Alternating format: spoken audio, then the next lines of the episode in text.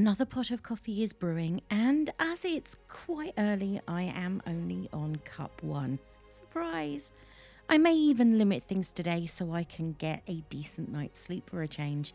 Yes, I do realise that caffeine and sleep don't go together very well. However, now I am starting to seriously experience it, or it could just be my age.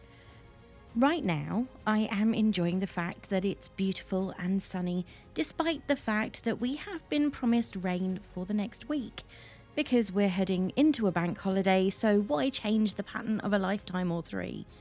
I love days like this, warm with a little bit of breeze, and in the distance the occasional sound of a car.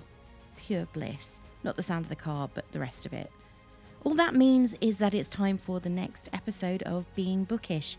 I am your host, Ray, self-confessed bookworm, film addict, T V show marathoner, hermit, long-term depression sufferer, and very honest caffeine fiend.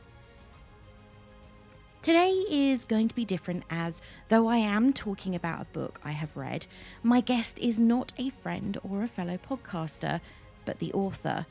So though there will be no spoilers, it is going to be a variation on my usual guest episodes.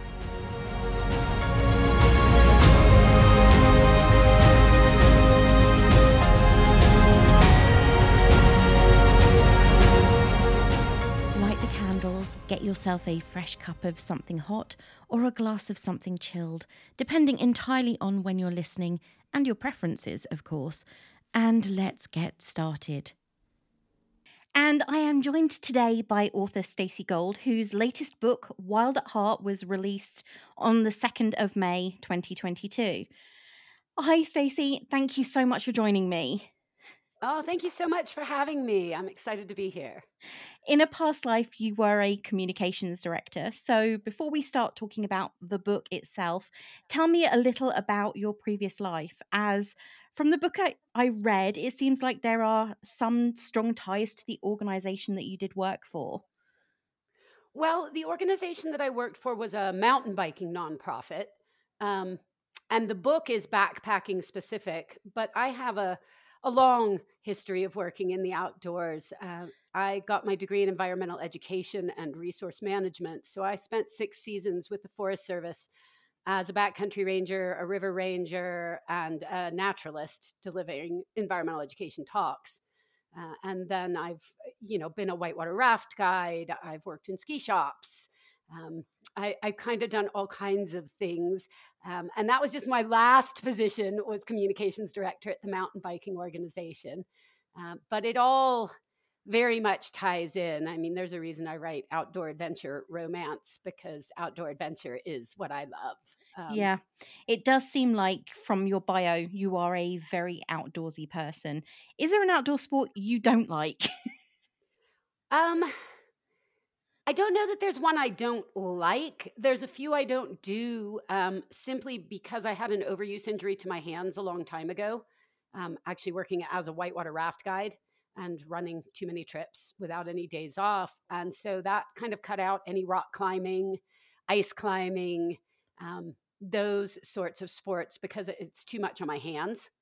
Um, and I would say I would never take up any kind of paragliding, because I've had a few friends who did it and had their chutes either partially or completely collapse. Um, and I find that one a bit too dangerous even for me. But I might like it a lot. I'm going to avoid trying it. Yeah, I think my brother, he went to New Zealand a few years ago and he did sh- um, swimming with sharks. And that's yeah. one thing I don't, I think that I draw the line at that, though I can see why paragliding wouldn't be the ideal sport at all. So what I, I'd rather be a little closer to the ground when things go wrong. You know, that's a, that's a bit of it. And at least with climbing, you've got a rope. You know, if you're paragliding and it goes wrong, well. yeah, you're stuffed. What actually yeah. gave you the push to start writing full time after such a, a wide sort of number of outdoorsy hobbies and obviously working in the industry? Um, well, it was it was rather interesting. You know, I'd spent a lot of years as doing work like communications director, writing copy for out, outdoor organizations, catalogs for R E I and all kinds of things. And I had written for outdoor magazines, uh, but I hadn't even read fiction in a number of years because I had my own marketing firm and I was simply too busy to, I'm the kind of person that when I get in a good book, my whole life goes on hold and I just couldn't do that. Um, and when I decided to close my business, I had some time off, started reading again, kind of stumbled into the new world of contemporary romance. And then I ended up blowing out my shoulder mountain biking, and I had to wait a while to get surgery on it because I had a frozen shoulder and, and some other things. So I was home on the weekends by myself, unable to go play in the mountains with my friends and my husband. And I had an idea for a book. And I thought, well, this will be a fun thing to occupy me on the weekends until I'm healed up. And about halfway through writing the book, I thought, you know, this is way more fun than writing nonfiction. I should be doing this. And uh, that's what I told my husband. And so I, I made the switch. And he was fine with it. He was the one who originally suggested I should try writing a romance novel about two years before I did it. So uh, that's good, though, to have that kind of support. So you've obviously you've talked about your writing. Tell us about Wild at Heart and what gave you the inspiration for that. So I know this is well, your fourth book, isn't it?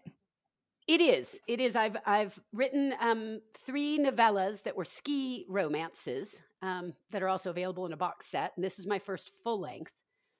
And a lot of the inspiration in general for me writing these outdoor adventure romances is that these are the books I wanted to be reading when I was in my twenties. And I was out in the outdoors and I was the, always the only woman in a group of guys.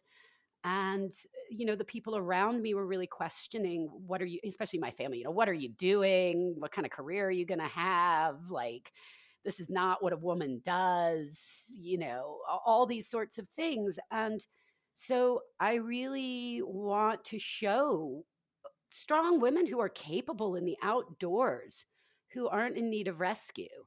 And Wild at Heart is very much a modern twist on the damsel in distress trope that we're also familiar with, uh, because instead it's the woman who rescues the guy.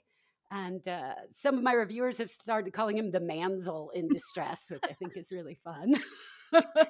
Yeah, that was one of my questions. In the book, you have Evan as the damsel in distress, I suppose, or the manzel in distress. uh, what made you want to switch the traditional narrative? Because he's not a weak character by any stretch of the imagination.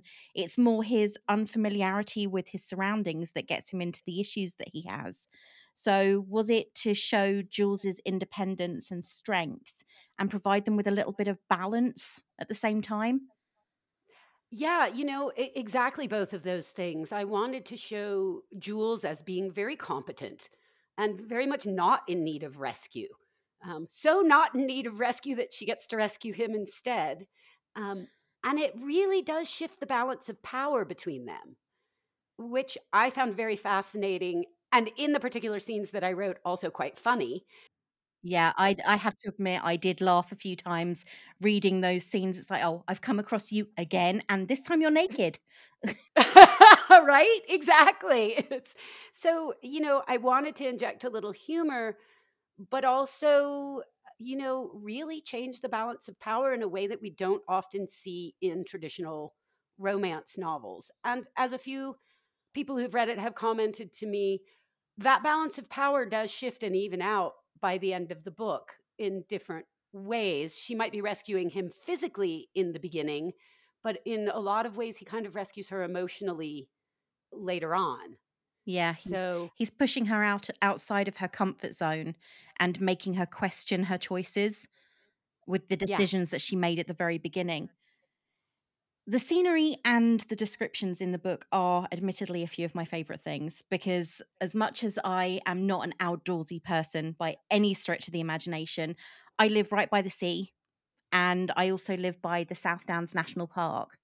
So I can, depending on which way I'm looking, I can see one or the other, which is always wonderful. Wow. So yeah, I know it's it's a great location to live in on the South Coast. But one of the things that I found was there was so much description of what they were seeing and the wonder of nature. So have you ever done this walk or any of these walks? Actually, I have done most of the um, hiking that is in the book. There's probably a few miles somewhere, you know, in between some of the pieces, because I have not done it all in one stretch. Um, I've done it in a series of different trips, um, a couple week-long backpacks, some long weekend backpacks, some day hikes. Um, the southern part of it I actually did with my skis on my back because I was going to ski Mount Adams at the time, um, which she mentioned, see, passing Mount Adams yeah. in the beginning of the book.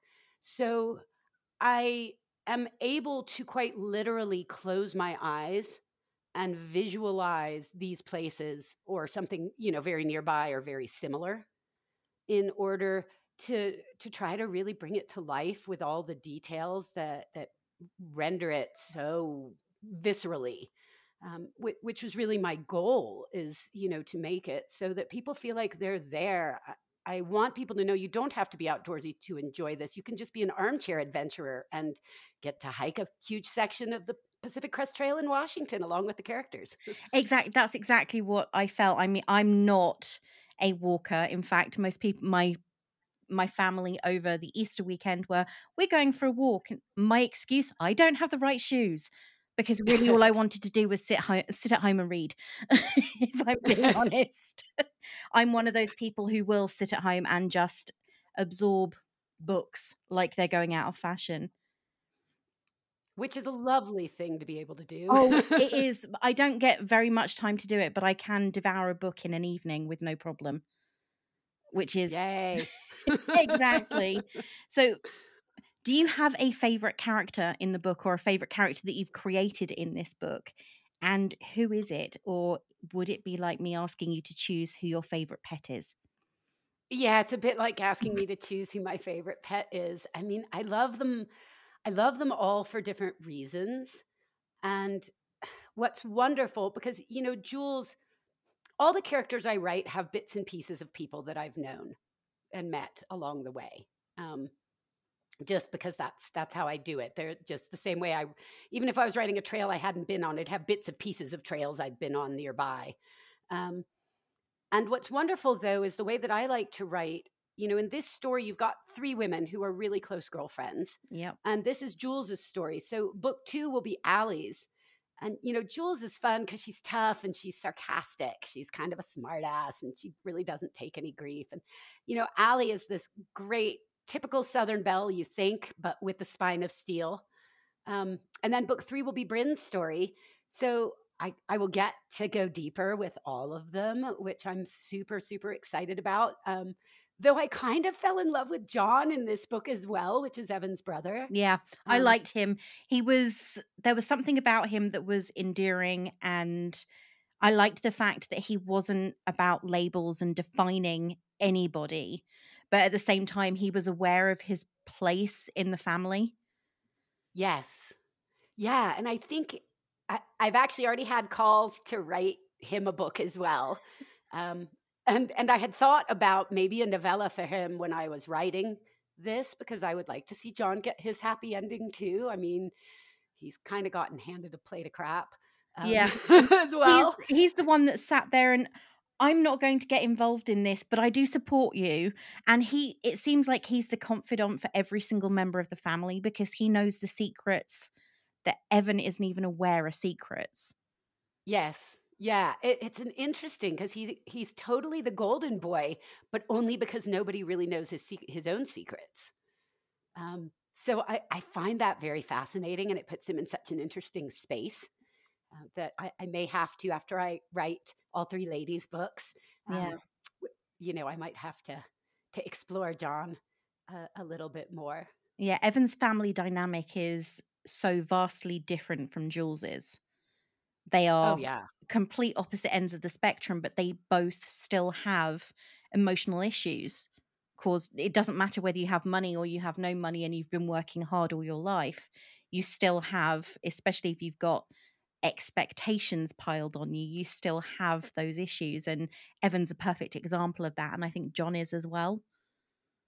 Yeah, I agree. And I think one of the things that wasn't a conscious choice on my part, but I recognized it, you know, at a certain point in writing it, is that on the one hand, Evan and Jules are polar opposites. But on the other hand, internally, a lot of their struggles and what they're dealing with are really quite similar. And I really liked the way that that played out, because like you said, it doesn't matter what you come, if you come from money, not money, whatever, we're all human beings in the end. And and we all struggle with finding our way and figuring out how who we want to be and how to love ourselves and how to love someone else and let somebody love us. And as is the case with Jules, with the latter. Exactly. Very much so. So I, I find that while they are in some ways quite opposite, there's a lot about them that overlaps and is really similar. And, and I think it's very juicy to explore all those pieces. Oh, definitely. So this is, as you've already mentioned, this is the first in a series, with the second and third being about Jules's best friends, who are, they do have a, I'd say a minor role to play, but they are still her support system. So do you prefer to write series, and did you intend to make this a series when you started Wild at Heart? I did, yes. Um, I often write in series. I like I like writing in this particular way where the secondary characters all end up becoming the primary character in their own book, because I get to dig deeper into these characters and getting to know them. And for me, the characters are very much, I mean, by the time I'm done, these are real people in my head, or they might as well be. Um, so I like them and I want to spend more time with them. And as a reader, I always enjoy that too, because I'll be reading a book and fall in love with a secondary character. And then I'm like, well, I want to know what happens with that person. Oh, that's so happened to me so many times. I've read a book and it's, I want to know what happened with their story. They've just met somebody. What happens next? And when they don't have that story because the main character storyline has been finished and they've had that neat bow around it and everything else, it's frustrating. And that's where fan fiction comes in, I suppose. I think you're right. I think you're right. And um, while I haven't in a while, I used to read a good bit of fan fiction. And, and maybe that's part of it, is I just wanted to be able to keep telling the stories and not feel like, oh, I'm just done here. Yeah. Um, I mean, I don't think I'm ever going to go quite as far as like George R. R. Martin. Without, well, I'm expecting people to wait eleven years for a book that probably will never arrive. uh, well, yes, but that's because it's got forty characters and this ginormous world. And, you know, I love that he explores so many characters, but oh my gosh, I don't think I could do that as a writer. I get, I have to admit, I get confused. I read the first book and my brain, I just couldn't cope with the number of characters. So I ended up starting to write a list of how they were related. Yeah. Because when you read it in an in ebook format, it's not as straightforward as flipping to the front or the back of the book. So yes. I just, I'd reached the point where I was legitimately writing them down. That person's related to that one. Oh, hang on, they're also related to that one. And it became such a convoluted mess that my brain was, no, I, I can't cope with this. I've got to stop. I know. I, I was always really thankful when I discovered Tolkien as a teenager that he had done the Silmarillion, because there was an entire book where I could figure out who was who. I know. Yeah, I've got, I have all three of those. I read the Lord of the Rings the summer I was ten. Yeah. My grandfather gave it to me because I complained I was bored. Well, that solves that. Yeah, he thought he would solve it for the entire summer. It solved it for two weeks. Yeah, I think that's about how long it took me. And I was about ten the first time. And then I ripped through them a number of other times. But yeah, um, same here. Those books, uh, that book, I read it as one whole book. And then I read The Hobbit afterwards. So yeah. The films were, but it took me less time to read the book. It's so true, though. I have to say, for me at least, I was actually really emotionally like tweaked a bit after watching the first of the movies, because Peter Jackson so nailed what was always in my head that it actually took me back to being like ten, twelve years old. And I, I struggled a bit in, internally. Like I loved it, but it it was like it brought up a lot of old emotions I hadn't thought about in, you know, forty years. I think that that's it with a great filmmaker though, and the same with a great book. As soon as you start to translate these characters into people, it is what a it's wonderful, but b it can also bring about conflicting emotions when they do something and you take a step back and go, oh, I didn't think that person would do that. Yeah, you know, it's fascinating, and that's that's part of what I love in particular about writing romance, um, because I think the best romance is really character driven. Oh, definitely. And I love it when characters go rogue, you know, as they sometimes do. Um, in fact, John was not supposed to be um, quite the guy that he is. And then all of a sudden, like, he just became not a cisgendered straight man. And there was nothing I could do about it. that, that's it, though. He, he developed a personality. And I found it interesting in this one that sounds strange, but the character I felt who had the redemption arc in this book was Jules.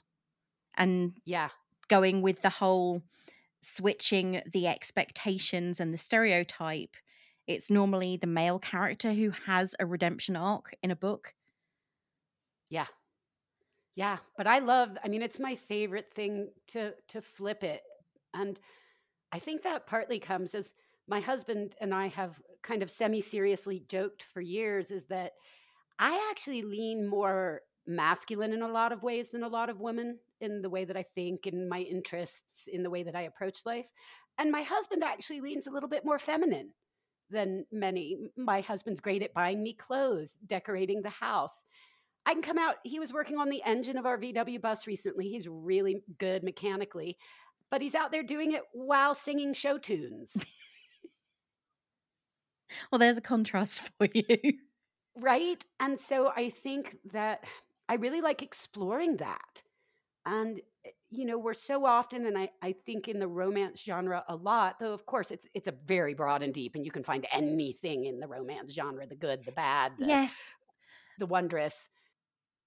I'm recalling a book that I saw during the COVID pandemic that was Love with the Virus, and it was somebody who fell in love with the coronavirus. Oh, my. Yeah. Yes. You can find anything, and there's no telling. That could be the world's greatest book or the world's worst book or just meh. Um, but, you know, so often, particularly in the traditionally published romances, um, the roles have been pretty much set the same way they are in our society. But most of us don't live according to those rules and those roles. We're, we're more complex than that. So I like to explore that and to flip those things on its head. It's it's kind of my favorite thing to do in writing these. You said that you can get absolutely absorbed in a book if given the chance. And obviously, I'm guessing that romance is one of your favorite genres, though likely not your only genre, because that's the thing. I think romance gets a really bad reputation for some reason when I think recent surveys showed that sixty percent of novels have a romance element in them. Even novels like Dan Brown's Da Vinci Code has a romance element to it, which is sure, a bizarre book in itself. So who would you say is your inspiration when it comes to the little tweaks that you make and how you actually start the writing process? Well, you know, there's definitely a few books that informed this book. Um, Cheryl Strayed's Wild was definitely um, a bit on my mind when writing this. I got that kind of vibe when I read it, I have to be honest. It was one of the first ones. My, my immediate thought was, first off, this is the Wild movie with Reese Witherspoon. Yes, exactly. But gender flipped and add a guy and make it a romance. Exactly. Um, But then there's some other authors um, that I, you know, that I absolutely love because of my background. Um, my my training is in, in nature writing, definitely comes out in my books. So, you know, I've I've certainly read, you know, most of the the nature writing greats. And, you know, I've I've read The Monkey Wrench Gang and Gathering the Desert and Tinker at Pilgrim Creek. Um, you know, so many, so many different books like that. And And that informs it as well. Um, and I think uh, Bill Bryson's A Walk in the Woods. Yeah, Bill Bryson's done some fantastic books that you can just dip into. Yeah. And I mean, his books are always so fun. And I often think a lot, if, if you've ever read A Walk in the Woods, there's a scene, oh, I don't know, a third of the way in, you know, he and his buddy are going to hike the Appalachian Trail. Neither of them knows what they're doing. His buddy is a real interesting character. And there, I don't remember how far into the hike, and his buddy's just like, I'm done, and starts just jettisoning things out of his pack all over the side of the mountain, like things he's going to need, you know?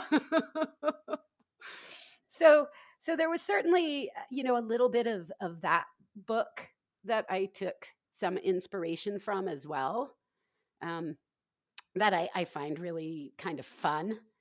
Um And then the other book that I often think about, um, and of course I'm I'm spacing the author's name off the tip of my tongue, but it will come to me. But Prodigal Summer um, is a beautiful, beautiful book by Barbara Kingsolver. And one of the, it, it focuses on a lot of different main characters, but one of them is a woman basically living alone in a cabin in the woods. So... Um, And she's, a, if I remember right, a biologist, a for, you know, a wildlife biologist out there doing survey stuff. But, you know, so there's little bits of lots of these different things that kind of inspire uh, and inform my work. What about romance authors? Romance authors. Um, the first romance author I, fe- I ever read that I fell in love with, and not all her books are romance anymore, was Colleen Hoover. Um I love Serena Bowen's work, and I don't even like hockey, and she writes almost all hockey romance, and I could give a squat about hockey, but I love her writing, and there are certainly some aspects of that that informed um, this book as well. Um, and then there's a book by um, an author who's actually become a friend of mine, Christina Mitchell, wrote How to Stay, and um, she doesn't have a lot of books out, but oh my gosh, that book, oh. It just is amazing, and it's about a rock star going back to her hometown and basically a second chance romance with the, the guy she left when she went off to pursue her dreams. But it's another one where the woman is very much the one with the power. Yeah, because that does seem to be a twist, doesn't it? Normally yeah. it's the, the the man who has gone off to find his dreams as a rock star or an actor or a businessman of some form or other, and the woman's left behind, and that that tends to be the theme in the majority of Hallmark movies, funnily enough. Yes, it does. So, of course, I gravitate towards everything that does a twist or a flip on it. There's nothing wrong with that. I think that sometimes, especially uh, we've talked about it briefly, but that's something that fan fiction does. It places the minor characters at the center and expands their world and makes them the protagonist rather than the sidekick. And yes. I think that's what I like about that that particular style of writing. I like it when it's not the norm. I mean, I, I will happily admit that the majority of my bookcase, at least in here, is um, Joanna Lindsey. But I'm a child of the eighties, as in I was a teen in the eighties. So that was, that really was pretty much all that was available. Unless you right. look at Jackie Collins and Jill and Jilly Cooper and Barbara Taylor Bradford and Judith Krantz. That's pretty much all you had. It was the historical stuff. But now you have the authors, as you've mentioned, like Colleen Hoover, and you've got Stephanie Lawrence and so many other authors that have sort of started releasing books in the last five, maybe ten years. Yeah. Yeah. Sky Warren is another one who does some real interesting stuff that's out of the norm and pushes boundaries. And um, she rarely disappoints. And pushing boundaries doesn't have to mean aliens and psychics and witches. It can mean any, it can mean just a twist on what is expected. Exactly. Our normal, taking our normal societal conventions and turning them at least on their hip, if not their head. I think that that is always a good thing, though. And that is what I enjoyed about the book, was the fact that there was that just juxtaposition. You had the male character who wasn't completely helpless, but he was in a situation that was unfamiliar. And it was the female character who was capable and guided him, albeit relatively reluctantly at first. Well, and I think at first he would have been more reluctant to accept her help, except he put himself in such dire straits, he didn't leave himself a lot of choice. Yeah, he did seem incredibly reluctant. No, I'm fine. I'll go on to the next place. And he's sopping wet and his tent's not working. And she's offering to help him, but not asking for anything in return. When if a man were in the others, if a man or the shoe was on the other foot, would it be the same? Yeah. Uh, I certainly think that as a woman, most of us would be wondering what we were supposed to bring in return. Yeah, exactly. And I, that's what I found quite comforting about their their relationship, was the fact that there was no expectation on either part. They had the thoughts, yeah, but they didn't act on anything when they right. weren't willing or ready.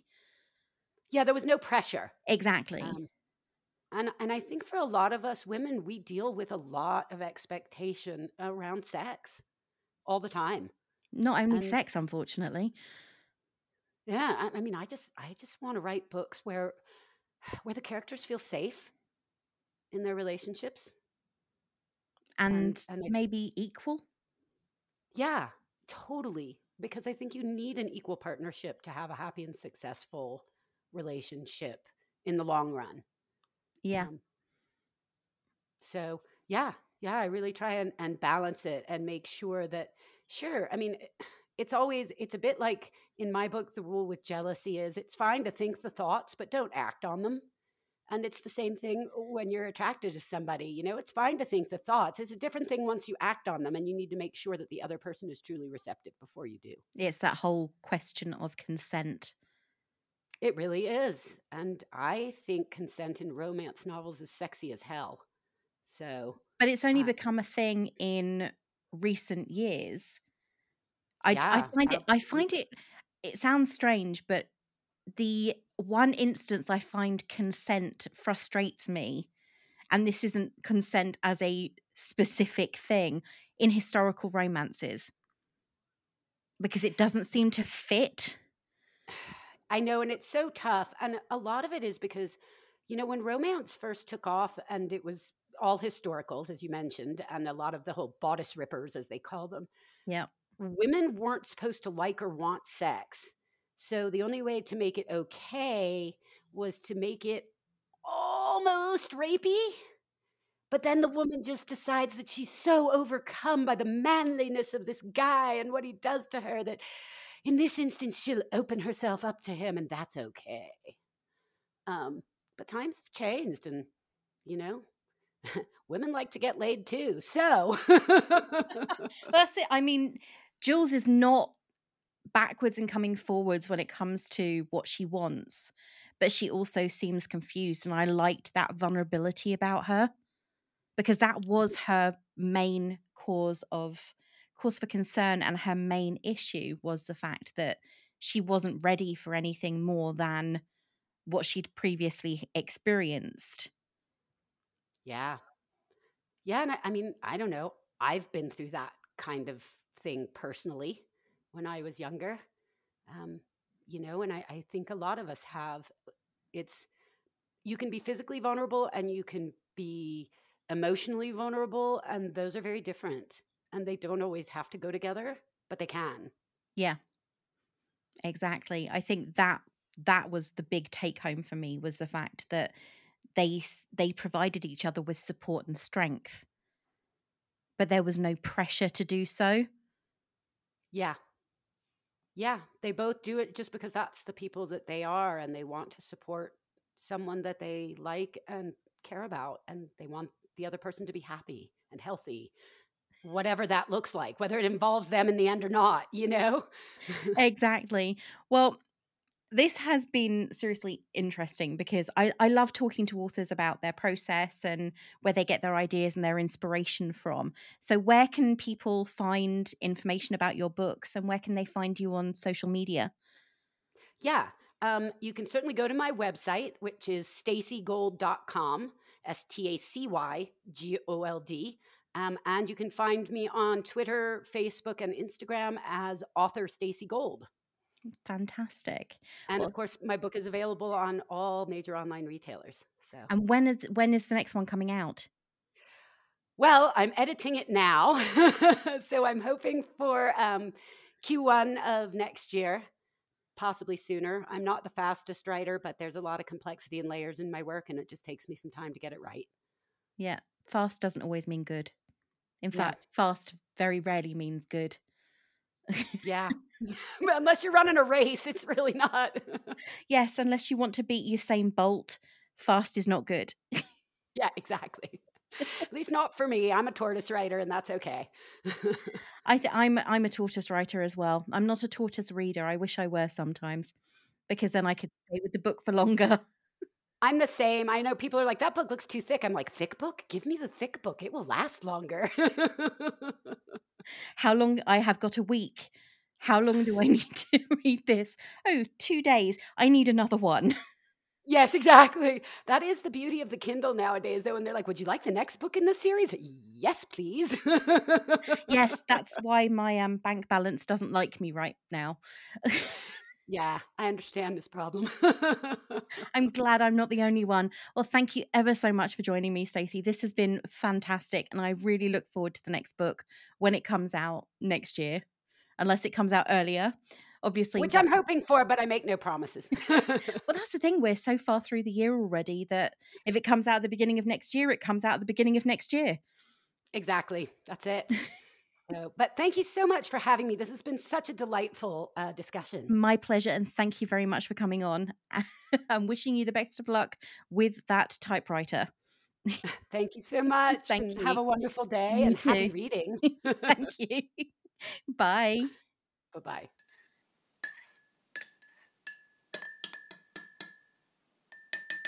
Believe it or not, it's been a few weeks since you've had a reading update from me, so this week you're in for a treat, whether you want it or not. I have had one of the best months of the year as far as reading is concerned. Granted, a number of the books I've read have been rereads from a few years ago, inspired by a new book that was released at the beginning of the month. However, I was also introduced to books that will now be added to the favourite shelf, revisited a book I haven't read in over twenty years, possibly even thirty, and discovered an author I probably won't read again. But as always with books, it's a personal opinion, and I wouldn't like to think that anyone is swayed to avoid an author by my reviews. I would much rather you looked to the positives I picked up on and gave it a chance, because you won't always agree with me. Strangely, a perfect example of this comes from T V shows, specifically the musical episode of Buffy in season six. So many people actually loved it, were raving about it. It's won awards, people hosted events to watch it. I think at one point it even had a theatre viewing or two. But even after rewatching it, I didn't like it, and I still don't. Granted, there are a number of episodes I don't like, especially in the later seasons, but this one sticks out in my mind because I know so many people adore it and think that it was the best thing since sliced bread, and I really don't. Anyway, back to the reading and less about opinion. This month I started in a really strong position. Eight days in, four books read. I have slowed down a bit, a lot of stuff going on in the world outside books, unfortunately, but I am halfway through books fifteen and sixteen, and two days of May are, at present, left. Being honest, I am relieved that I set my target at something that was realistically achievable for me. Last year, I struggled to reach the goal I wanted on Goodreads, and I felt like I was making a chore of it. This year, it's been an absolute pleasure. but you never know what's going to happen. Things can change at the flick of a switch. I'm nearly at the end of my Goodreads challenge for the year, which I set at fifty, and even better, I am just two away from reaching my personal goal of twenty new authors, one away if I count a book I am halfway through reading, and we are just about to hit the sixth month of the year. I am just going to keep on reading once I reach my goal. That's the internalised pressure switches turned off. Not that I am not reading for pleasure, because I am, but targets can sometimes make you feel like a failure when you don't reach them. Despite always having a rather large T B R that keeps on growing, I am always looking to add to it. So if you have any fiction recommendations you would love to hear me talk about or just think I'd like to read, send me an email at notbeforecoffeepodcast at gmail dot com or D M me on Twitter or Instagram, and I will be sure to take a look.